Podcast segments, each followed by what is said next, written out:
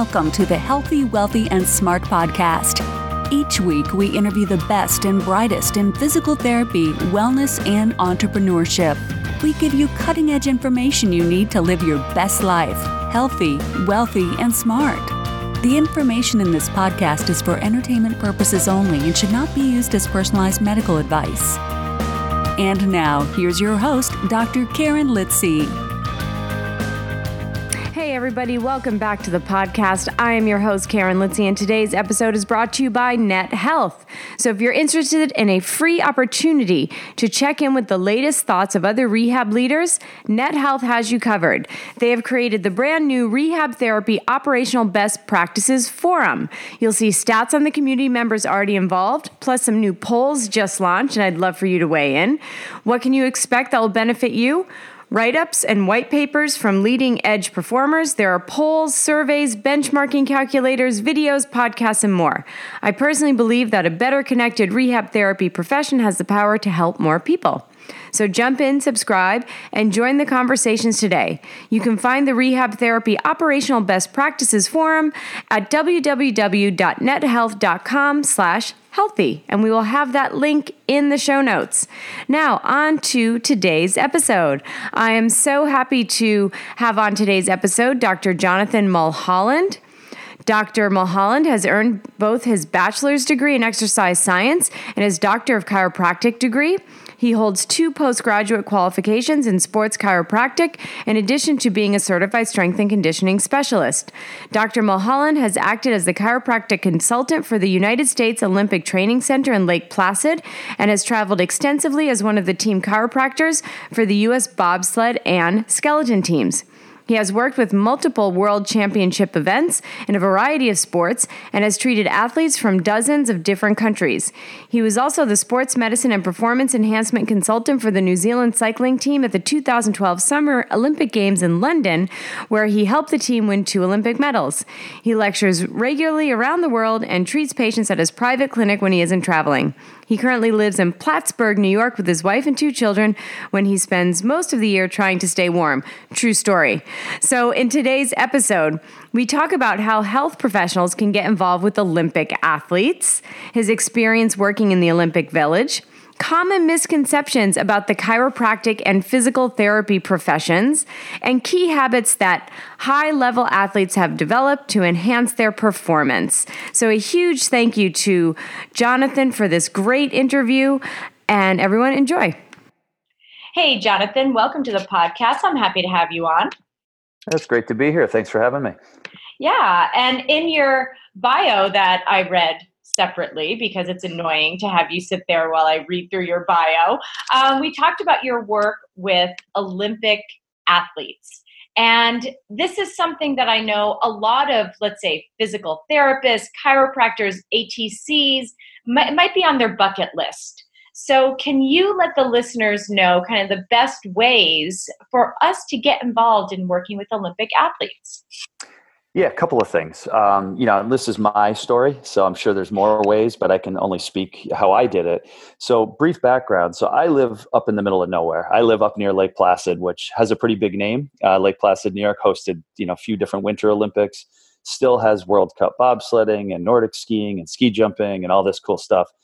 And so, I grew up in an Olympic house. I was in uh, at the Lake Placid Games in 1980. I was in the village during the big win of the hockey team, not at the game, but in the village. Uh, I was born right down the road, about 15 miles down the road. Um, my father was actually an Olympic bobsledder in the 70s uh, in Japan. So I literally grew up in a bobsled house. My mother bobsledded, my sister and I grew up bobsledding. So it's kind of a unique part of the yeah, world. Yeah, that is definitely unique. You don't usually hear like you come from a long line of bobsledders. No, no, and it's funny, you know, not to get down the rabbit hole, but to give her some props. My mother's a, a lifelong retired kindergarten first grade teacher, five foot two, and in the early '70s, women were not allowed to drive a bobsled from the top of the track. They thought this is early 70s, late 60s. You know, women couldn't handle the G forces, was the thought. They'd pass out, they'd get injured, they whatever. So my mother was actually the first woman in North America to get her pilot's license to drive a bobsled from the top of the track. So kind of this little independent streak. And um, so anyway, long story short, I kind of bleed the Olympics, so I love it. So how I got involved, I think the first thing, regardless of your profession, is you have to have the skill set. You've got to know certain types of a you know manual therapy, whether that's active release, whether that's instrument assisted work. You kind of need a big toolbox because to get your foot in the door, if you get your foot in the door, you start working at an Olympic training center or doing rotations or, or working with teams, you kind of have to work with the athletes. And whether it's a technique you think works or you think is worthwhile or you think you know what's better for the athlete, it doesn't really matter at that level. You know, it, it humbles us a bit as clinicians, but we have a saying, you know, when you work with elite athletes, if the athlete thinks it works, it works. Period. Um, and as long as you know it's not doing them harm, you can think it's a bunch of garbage. But if that athlete thinks it gets them better ready to prepare to, to compete, you better know how to do it or at least fake it well. So I think just improving the size of your toolbox young is step number one. Now, physically getting your foot in the door, the USOC, the US Olympic Committee, has volunteer rotational programs. So if you go on the USOC website, I, I don't know it off the top of my head. That's just, okay. We'll find it. We'll have a link to it in the show yeah, notes. Yeah, just Google it. Um, you know, volunteer rotation, medical rotation for the USOC. Basically, they require everybody, regardless. Now, they're looking for massage therapists, they're looking for chiros, they're looking for PTs, they're looking for athletic trainers. Um, they will require that you do a two week rotation. That is a volunteer unpaid rotation. You go for, I think it's still 14 days at one of the three Olympic training centers the big one in Colorado Springs, the smaller ones in Lake Placid and Southern California, Chula Vista. Um, it's basically an, an, opportunity for them to see how you work. Um, you get to work with whoever, whatever athletes are in house. They start working you in with the staff trainers and physios and stuff. And basically, it's kind of a on the job interview. Uh, they want to see how well you play with others. Uh, can you? Are you a jerk? Are you an egomaniac? You, are you just faking it? Have you taken all these courses but have no real skill set with your hands? Um, you better know what you're doing. And once you get your two weeks in, that's the foot in the door. So if you do a good job, if they like you, then the hope is you can start to get called to work events. Hey, we need coverage for a smaller less important event. You work a couple of those. Then maybe you come up to a, more of a national championship style event with the goal that I've been lucky enough to do over many, many years is world championship events. And then hopefully, you know, for a lot of people, the end game is getting called to work in Olympics. Yeah. And I, I have to say, I never knew about this 14 day volunteer thing. So that's mm-hmm. a really great tip for people. And again, like I said, we'll have the link to the USOC in the show notes for this episode. So don't worry if you didn't have a chance to to write yeah. it down. And I can just say from again, I did my two weeks way back in 2008. It was actually during the Beijing Olympics. I was out in Colorado Springs for two weeks, and it's a fantastic experience. I mean, it, it's it's tough because you're not getting paid. So if you're an older clinician or you know in in a practice for a few years, you're not getting paid for a couple of weeks. Uh, you know, time away from family and all that. But it's mandatory, and it's it's a huge learning experience, and and you just got to do it. Yeah, and it sounds like if they like you that you'll get called to different events and i'm glad that you pointed out that just because you do two weeks there doesn't mean the next thing you're going to is the olympics like you have no. to put your time in and i think a lot of people think that you don't have to do that for some reason. Yeah. Like I said, I've been in, this is my 18th year. I graduated chiropractic school way back in 2000. Um, you know, and I worked my first Olympics, ironically, back in 2012, the London Games. Uh, I was 2010. I was at the Paralympics. I was the only chiro in USA Medical. And the ironic thing, and maybe a story we can get into in a, in a bit, I was actually not even working for Team USA at the London Games. I was actually working for Team New Zealand, the cycling team. So it's kind of funny how things get twisted over many years of working and and you meet different people in different parts of the world and doors open. So awesome. Well it's good to know too that you can work for other countries if they if you kind of make those connections. Yeah i mean the moral of the story and i, I like i said i do some continuing ed lecturing uh, around the country at times.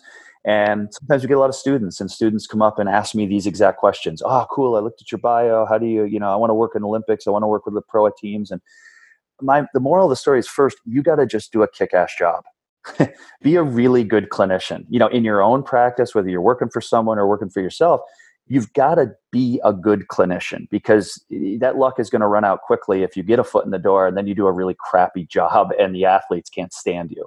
Um, so be a good, have a good skill set and be a good person. Uh, treat people with respect, treat them well, and those are lessons we all learn in clinic. Um, you hopefully. know, working our practice. Hopefully, that's right.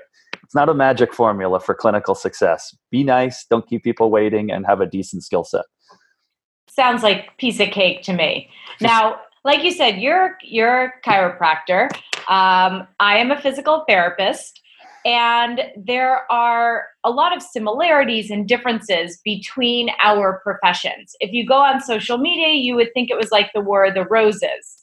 Yeah. Um, but there actually are a lot of similarities. So I'd like to first dive into maybe some myths that chiropractors think about PTs, and then I'll talk about some myths that PTs think about chiropractors, and we'll hash this out a little bit. And then we'll go into what does that mean when you work with these elite athletes? So yeah. let's have you first. So, from a chiropractic sta- standpoint or viewpoint, what are some myths about physical therapy that you see? So I want to preface this by saying we're building bridges here, aren't we? We're going to sing some like "Kumbaya" later or something. Yeah, yeah, yeah. Um, of course. So, no, this is not to be like a divisive, oh. but I think it's important that you can have people who have more similarities than differences. I would assume. Yes. Um, but yet, when you see these arguments and things yeah. happen on social media, and and it just gets a little out of control. So. Yeah and so eh, legitimately you know as we we were speaking briefly before we started recording is there are great chiros there are great pts there are great mds and there are crappy chiros and crappy pts and crappy mds so you know stereotypes can sometimes be stereotypes for a reason. Um, you know but i think we typically those stereotypes tend to default to kind of the the lower common denominator of the profession. Um, but to answer your question as a clinician for for almost 20 years now um, i think the stereotypes we have with some of the physios is over reliance on passive modalities you know kind of old school you know three times a week getting hot packs and ice packs and stim and ultrasound and sometimes um, not putting patient care into the patient's hands earlier um, kind of that over reliance on the passive modalities where instead of maybe front loading them with you know their own homework early on that they don't necessarily have to come in three times a week that they can be performing these stuff at home. Um, that would be number one. Number two that i see a lot and this is kind of i'm setting you up for the anti-chiro uh, comments in a minute. I think this is one of these common we're on opposite ends of the spectrum. I think as a stereotype i think pts tend to give patients too many exercises too early you know they send them home with 45 minutes worth of uh, 15 different exercises of which you and i know. They're not going to do any of them if you give them too many. And i think the stereotype for chiros is the exact opposite that all they just do adjust adjust adjust and don't give enough home exercises. Um, i think somewhere in the middle is obviously you know the sweet spot. So those are my big two. Yeah, and I will say that in my early years, I definitely gave too many exercises yeah. It was too much, too much at one time. And then, yeah, they didn't do anything. Now I give like one or two. Yep. And then we kind of take it from there because we know that people can really handle one or two. Yes. Um, so I was, I fully admit 100% guilty of that in my early years. Um, now, from, I think from a physical therapy standpoint to a chiropractic standpoint, one of the uh, biggest myths or or gripes, I guess, from a physical therapist about a chiropractor would be that chiropractors use the subluxation theory to explain every ailment for a person. Yep. So, um, you have a child that has an ear infection, well, it's because they're subluxed, and then they are, you know, they have to come in and they have to be manipulated or adjusted in order to get rid of an ear infection. Or whether it be aches or pains or what have you all over the body. So I think that's number one. And then the second one would be almost it's so it's almost like the same thing that chiros may think of pts but this over reliance on manipulation that that's the only thing that can help the person and so they're kind of addicted to the chiropractor and they have to go once a week for the rest of their life yep right? So I yep. think it's the same thing. Um, is that over reliance? It might not be on passive modalities like ultrasound, heat, and stim, but it's the reliance on the, the only way I'm going to feel better is if I get this adjustment. Exactly. Hundred percent agree. Yeah. So we have, like you said, good and bad PTs, chiros, MDs, lawyers, you name it. There's a good and bad of everything. So I think there are, I agree, there are certainly those PTs who are relying, uh, who are still doing ultrasound, which come on, like, don't we know that that just doesn't work? Yeah. Like, yeah. research shows that, you know, and, and that reliance on the passive modalities that I see quite a bit. The three times a week, thankfully, I think is starting to disappear. Yep. Um, and you're really getting therapists to be a lot more thoughtful about their uh, plan of care. Plus, you have insurance company regulations and things like that where you can't have three times a week anymore. Yeah. You know, you have to sort of space it out. Um, and yeah, like I said, the too many exercises too early, totally guilty of that in the past. But now, how would you respond to the sub, let's say the subluxation yeah. theory and how that's might not be a thing? No, I so I am going to. I'll, I'll, preface this by saying I am going. I agree 100 percent with you. Um, it's nonsense. It's garbage. It's hogwash, and I'm going to irritate you know a good 50 percent of my fellow professionals by saying this. But I, it's just I'm a science guy. You've I've spoken to you. You know we've known each other a short time. I'm an evidence based practitioner. It's what I lecture on. It's how I practice in my practice. I want to be able to pull studies, explain with confidence when a patient asks, "What the heck are you doing to me, and why are you doing that?" I want to be able to do that. So, what you described, this whole subluxation I- issue with chiros, is the biggest problem, in my opinion, with the chiropractic profession is the fact that a general, you know, Joe Blow off the street going into a chiro has no clue what to expect. None. It's the inconsistency within our own profession is the biggest harm to us as a profession and all in my opinion always has been. You guys as pts unbelievably and you might disagree because you know it but you're unbelievably compared to us well organized. The apta is a massive organ yeah well it's all different bars you know what i mean? Compared we look at you guys as a profession saying how come we can't have the numbers? How come we can't have the political power that the apt apta does as far as lobbying and as far as you know uh, lobbying with insurance companies and getting you know right to treat and this and so we look as an outsider we're a much smaller group and it is the biggest issue with the chiropractic you have these old school chiros and they are still a big chunk of us that believe in exactly what you said that this magical subluxation that they full spine x-ray everybody they look and say oh your c5 is left laterally flexed your l3 is tilted this way and rotated and blah blah blah blah blah. And we're going to adjust that spine straight. We've debunked that so many times in studies that guess what the way I explain it to patients that come in from one of those chiropractors, it's so frustrating. My 18 years of practice, I've probably done more de-educating patients that have come from those type of chiros than I have actually giving them exercises, and it's so frustrating. But basically, I tell you, they've done studies where they look at people in pain. They shoot a full spine X-ray. These chiros adjust the malalignments, if you want to call them, of these crookedness of these vertebrae. And guess what? A minute later they hop off the table and they feel better. They immediately re-x-ray them again. And guess what? It looks, it looks exactly the same, the same. exactly right. Yeah. yet they feel way better. So that was eye-opening. That was like decades ago. And so i tell people we're not realigning a subluxation. We are simply put getting the stuck stuff unstuck. We have joints that might be restricted or locked up or call it what it's all semantics. Call it what you want.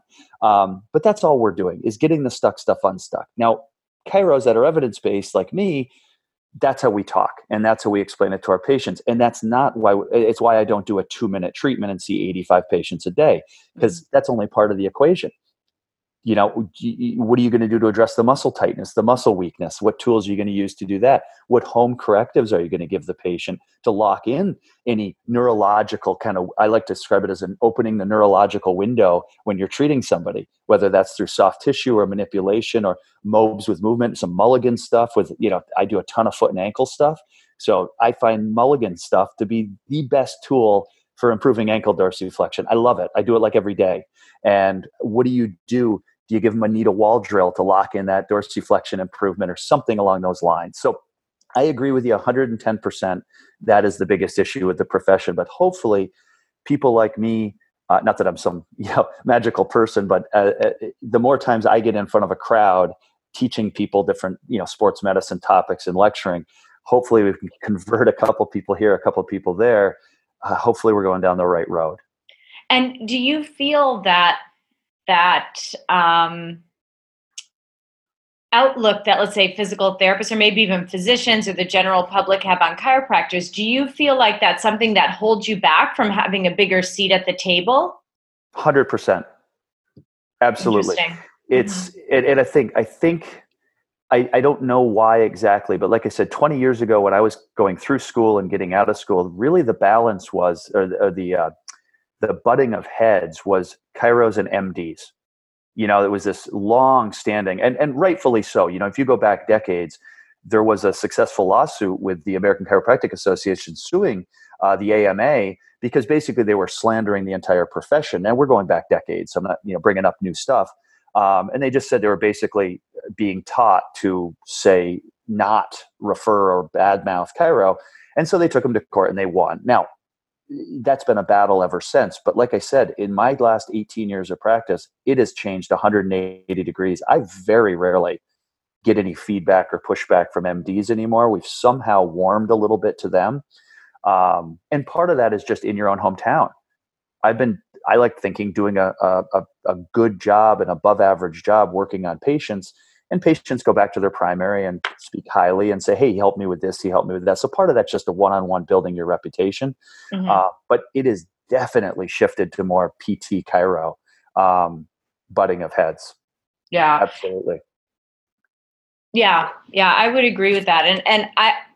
It's interesting. I think oftentimes we get stuck in these silos and we can't look yeah.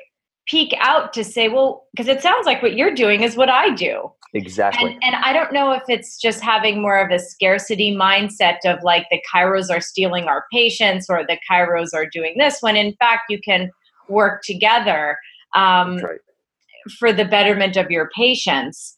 And, you know, uh, we're going to take a quick break to hear from our sponsor in a minute. But before we do that, I, I just wanted to mention um, how you said, you know, as a profession, we look at the APTA and they're so organized, and you guys have this uh, lobbying power, which I think we do. But as PTs, we look at you guys and think, well, chiros, they just graduate from school and open up their own practice, whereas physical therapists, we feel like we have to do work for a little bit or we don't feel prepared or or we don't feel like we can open up our own practice and we're not taught marketing and chiros get all this marketing when they're in school and we don't get any of that so i think there's you know, if we can kind of take those two parts of the profession that, that what you see our profession doing well and we see your profession doing well and and kind of blend them together, then I think we'd be a really strong medical team. Yeah, and if I have a quick second before the break. Yeah, yeah, yeah. I, I just find out you you know I'm smiling as you're speaking because I, what you're telling me is crazy now, I only have my own experience with my chiropractic school, and I went to a very well respected, evidence based, science based school up in uh, Minneapolis. Um, we get none of that. Like when I graduated from school, I had no clue how to run a business. I worked for a couple of docs down in Long Island for like a year and a half. I worked for a doc up here in, Plattsburgh for a while. Um, so I had no business acumen. I had no clue. We get we got no marketing. You know, maybe that's changed. Again, I was school a while ago, um, I I felt the exact same things you felt. So it's just kind of funny how we get into these silos and everything is All relative. These, these, myths don't seem to be that mythical, do they? I, isn't it crazy? It's like yeah. I know it's like breaking bread at the table, and, and it's it's my favorite part of what I lecture and travel around the country is talking, sitting. Sometimes you get invited to go out to dinner, you know, and and it's doing this conversation across the table, and you find out after a couple of beers, you're like, hey, I kind of like you and you're a PT. God, you know, what, what are we doing? And, and why is it like 98% of what we do in clinics sound exactly the same? Um, so we, I think both professions, that the takeaway is we have our outliers that are doing weird, wacky things mm-hmm. that aren't in evidence, but the, the good people in both professions, I think, share 98% of the same skill set and the same philosophies and belief. And as an interesting tie into after the break, I think that's what draws me to high level sports so much. Yeah, and we will, after, we're going to take a quick break right now to hear from our sponsors. And when we come back, we're going to talk about how, as you get to the elite levels, what happens to all of these myths and, and headbutting. So, everyone stay tuned. We'll be right back. Are you interested in a free opportunity to check in with the latest thoughts of other rehab leaders? Well, I've got one for you. There's a new online rehab therapy community designed for the intersection of the clinical and business sides of rehab. It's the Rehab Therapy Operational Best Practices Forum. Catchy name, right? It's all about habits and initiatives that juice up your attendance, revenue, workflows, documentation, compliance, efficiency, and engagement, while allowing your provider teams to keep their eye on the prize their patients and outcomes. I personally believe that a better connected rehab therapy profession has the power to help more people. Jump in, subscribe, and join the conversation today. You can find the Rehab Therapy Operational Best Practices Forum at www.nethealth.com slash healthy. And we are back. So we ended uh, before the break talking about differences and similarities between chiros and physical therapists. But Jonathan, let's now talk about what happens to those differences and similarities as you keep moving up uh, the ladder in treating more and more elite athletes. Yeah, the differences get slimmer and slimmer. That's the simplest way I can put it. Um, you know, uh, my highest level of, of, I guess, professional achievement was probably working the Olympic Games um, in London. And it was a unique experience because I was working with the track cyclists. So, you know, track cycling is nothing in the States, um, popularity wise.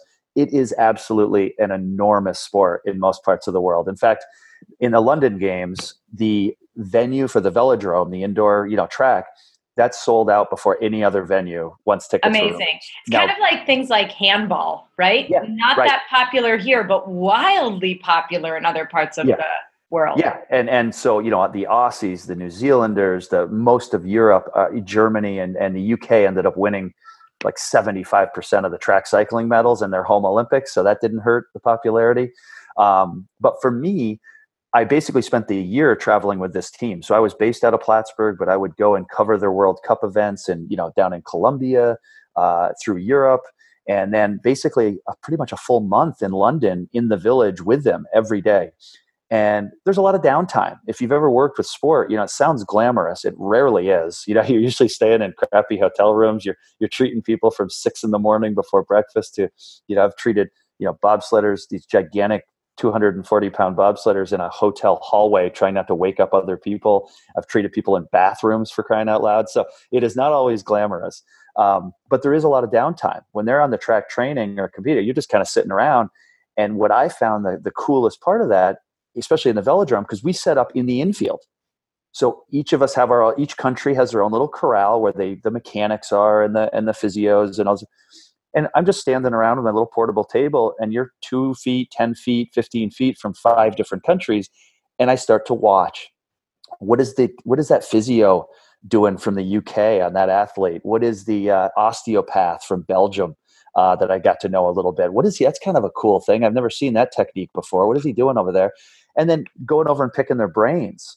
Um, and and exactly as we were talking before the break, that the more I watch these people, the more similarities I have with them. That they're doing the same types of muscle work, they're doing the manipulation. Now, I'm not saying I still will take my manipulation, you know, spine manipulation, joint manipulation skills against anybody. It's what I do all day. So I may be a little better adjuster uh, than a physio might be, but the physio is pr- going to be way better at other types of joint mobs or uh, you know things that I just don't do as much uh, as with as much regularity. And so there was an interesting interaction. The women's New Zealand team had a woman physio that was mainly responsible for the women, and I took care of the men. And she was a little hesitant. Chiro internationally is not as integrated as it is in North America. Period. They, they're they're there, but it's not as accepted as part of a sports med team. Um, you go to any big event in Canada or the US, there will be a chiro or more on staff with the physio and with the athletic trainers. It is very physio driven in most parts of the world. Yes, um, that is very true. Yes. Yeah. And so this woman was very hesitant. I'd never met her before we started training together. And there we are, two feet away with our own little tables. And she was dry needling. This is back in 2011, 2012. I had never seen dry needling before. I still can't do it legally in New York. Um, I don't think you guys can either, can you? So, yeah, it's it stinks because it's really cool and has some effective uses, I think but I'm sending some of my guys over to try her dry needling with a couple issues that weren't responding to my toolbox. And, you know, by the end of the tour, she had warmed up to me where she was sending some of the girls over to kind of work on that SI joint or the lumbar or the little stuck neck that she was having trouble with. And uh, we just kind of, again, that mending of bridges, but we did that through good work. She saw that I was helping. She thought that I wasn't a, a wing nut doing these, you know, waving crystals over their head or mm-hmm. something wacky. And so you just, you, like we said at the beginning, you you treat people well, you you you have a good skill set, and things tend to work out. Yeah, so it sounds to me like when you get up to that elite level, you're really working with very elite colleagues. Yeah. So when you're at that elite level of athletes, you're working with elite colleagues and you're hopefully you're evidence based and you're there with um, armed with the right things for your, for your athletes. Yeah, I think it's self limiting. Yeah. You know, that's what's kind of cool with the process. As you go up and work a little bigger event or a little different sport, if you're doing wacky stuff, um, you're not going to last. No, no, in my opinion. I mean, there's some that sneak through. It still amazes me when I, you know, hear some professional teams. I hear who's working or who was hired as this team physio or team chiro, and I'm like, man, they are. That's an interesting choice. So you know, there there, there are some people that slip through the cracks, but I think as a rule, absolutely, it it, it kind of you get ruled out pretty early. Yeah, yeah, which which makes perfect sense to me. And now you know you've been around elite athletes from a lot of different sports from winter olympics to summer olympics and and world championships. So what are some of the key traits that you've seen in these high level athletes that maybe the listeners can use to improve whether it be their life or their training? Um, what, what do you have to share? Two things. Um, one kind of surprising and one maybe not surprising. I think that the, the one thing that's amazed me spending like a lot of time with these with these athletes on the road where you're at meals with them you're watching tv with them they're showing you you know you're watching netflix with them and stuff and, and treating them it's i like to joke it's like the minute they lay down on my table i feel like i've switched into like half psychiatry mode you know they're just getting out all their worries the races in the morning and this the thing that amazes me is how mentally fragile a lot of these athletes are just like you and i you know i like to i'm still a, a decent i try to be a decent athlete and i you know, do these obstacle races and you know ultra marathon all this kind of stuff to stay fit. And these guys and girls are are expressing the same nervousness and frustrations and worries in a lot of cases that I'm thinking the night before my stupid local turkey trot 5k you know? And I'm like you would have thought to these are Olympic medal winners in some cases and they're still as kind of batty in the mind as as you know the, the middle school track athlete you might well, treat in your they're still people right? and i think if they didn't have that i yeah. i looked at as as that as um more like they they care so much yeah that they're not going out there being this like overconfident yeah sort of macho person, but that instead they care so much about whether it be their performance, their team's performance, the country's performance, that they get nervous. Yeah. Yeah, and, and they have even more writing on the right because there might be sponsorship pressures. You know, if they don't do well, they're losing money, they're losing sponsors, they're losing this. There's pressures from the national governing bodies. You know, they're trying to qualify to be on the team the next year. So yeah, it's just crazy. So it, that was just always that always amazes me and kind of interests me when I have these discussions. Now, the other thing, um, and it's probably the world's most boring tip, but it's the one consistent thing I've seen across all sports, all genders, all disciplines is show up every day. Meaning it doesn't have to be exciting. It's the people who who improve from month to month and year to year over, you know, we in Olympic world, we talk about these quadrennials, these four year plans between Olympic Games. These athletes are planning four year blocks and then micro planning one year of each of those four and then monthly within the year. And so, but what it is, it's a long term commitment in the, in the world of Olympics. I mean, you're four years of pressure and training. And the ones that do the best are the ones that stay healthy. It's the people that, you know, you can train your butt off for two or three months. Oh, then you tweak your Achilles, you're out for a month.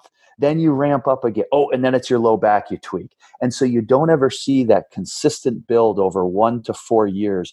It's the people that show up every day and do the work that's required, whether that's in the, the medical room, getting you know work done doing foam rolling whatever it is they do to maintain their mobility and stuff and stay healthy it's the showing up.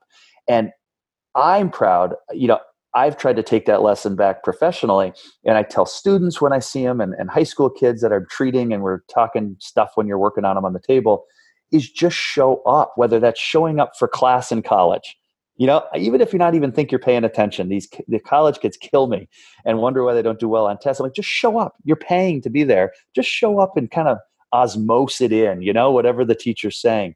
And I, my, of all the stuff I've been lucky enough to do, my proudest professional stat is that in 18 years of clinic, I have never missed a day of work in 18 years. Never. Through blizzard, through sickness, through nothing. I've never missed a day of scheduled work and that i think is a lesson to be learned is if you just show up and do the work day in and day out the luck tends to find you whether you're an athlete or a clinician and going back to when you said you have these high level elite athletes and they get just as nervous as you or yeah. I would, did you find anything that they did that helped them? Like, do you have any maybe a tip that that maybe they used to help with their mental space that you can share with the listeners? Yeah, you know, and everyone's so different. So I, I hate to. This is a tough yeah, one to stereotype. Just, just like one thing. Routine. It's routines. Um, whether it's a going to bed routine, a getting up routine, a race day morning routine, a nutritional routine, uh, putting the stupid left shoe on before the right shoe, call it what you want. Um, but it's routine because that it's funny you say that that last few months in Europe before the the London Olympics, one of our we were a small team. It was like five or six uh, athletes and myself and the coaches, the mechanics, and we had a full time sports psychologist on staff. So I got to sit in. He would actually do some of his mental kind of training and talk down and talk up type work while I was working on the athletes in the evening. If we were doing some massage or something, he'd go in and kind of say, Hey, what's on your mind? What are you thinking about for tomorrow? So it was kind of cool to see the sports psychs focus so much on this routine as well, is just creating something where when chaos is happening around them on race day, their nerves are on an 11 out of 10. 6,000 people screaming in the velodrome before their you know gold medal or bronze medal race what do they have that they can go back to mentally that gives them some control and some comfort? And that might be mixing up their own protein drink or their energy drink. It might be doing a foam rolling mobility session where they know they do this for this many minutes whatever it is it's routine. And you know not to plug my own show here but uh, I just had an episode on that exact thing on how to set yourself up for success by having a solid morning routine. Yes. With, with uh, Steph Lagana. And it's true. I've like I've started my morning routine, I don't know, maybe two years ago. Mm-hmm. And mm-hmm. it's made a huge difference in how I get up in the morning, how I show up for the day. And if there's a day where I'm like, oh, screw it, I'm not getting up, I'm not gonna do this, I'm my day is so much less productive. Yeah. Well, and to tie in my own personal, you could tell I'm a little OCD. I, I get into these streaks. You know, I never miss work. I work out every, I try to work out every day. My thing I've been doing now for well, over two and a half years, I do a minimum 60 second ice cold shower first thing in the morning. I end one shower a morning. You know, my, my morning shower, I finish on ice cold water. Now up here in Plattsburgh for six months a year, that yeah, no, is like 40 something degree water. But the thing I tell, and you know, there's all kinds of Wim Hof stuff, and there's some interesting potential, um, you know, immunity, circulation benefits. I don't even worry about that. The reason I find it is one, it's part of a routine. It's like that. My day has officially started when I suck it up, and do that 60 seconds of cold shower. But what I find of it is it's getting comfortable doing something uncomfortable.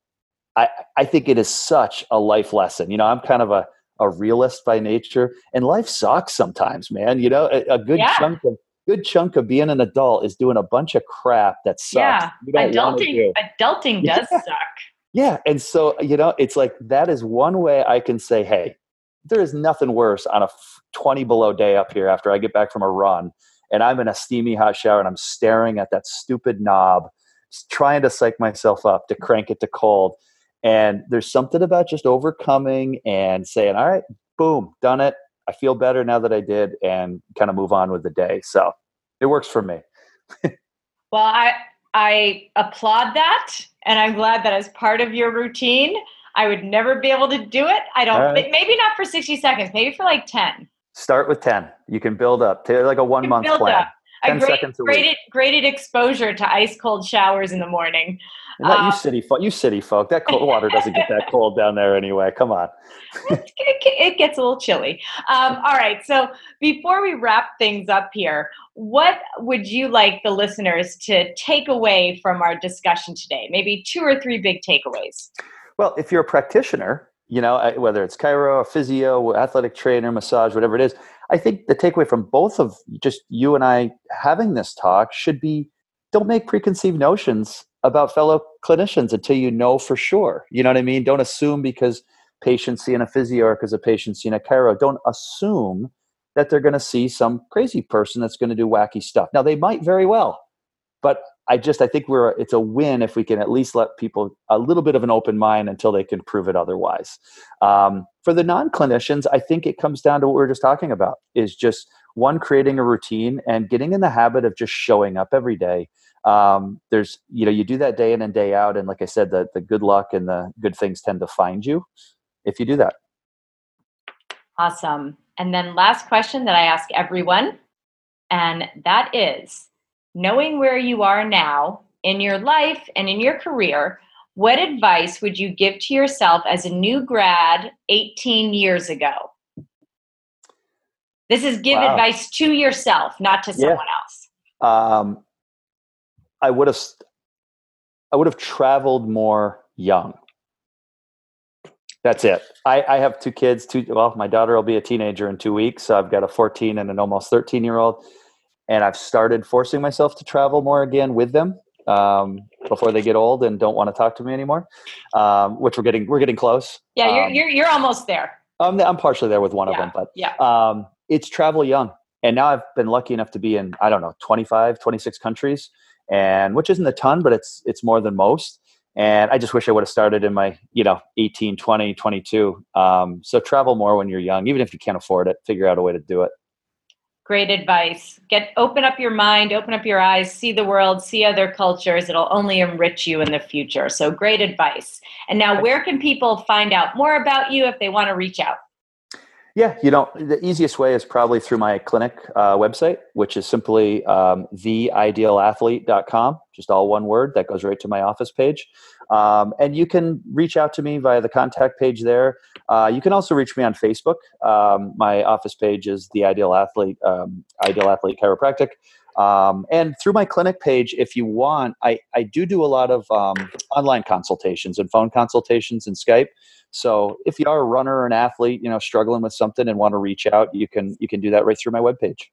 Awesome. And we will have links to all of that in the show notes at podcast.healthywealthysmart.com. So if anyone wants to get in touch with Jonathan, they want him to come and maybe I could see you now speaking on some other podcasts and things like that, which would be awesome.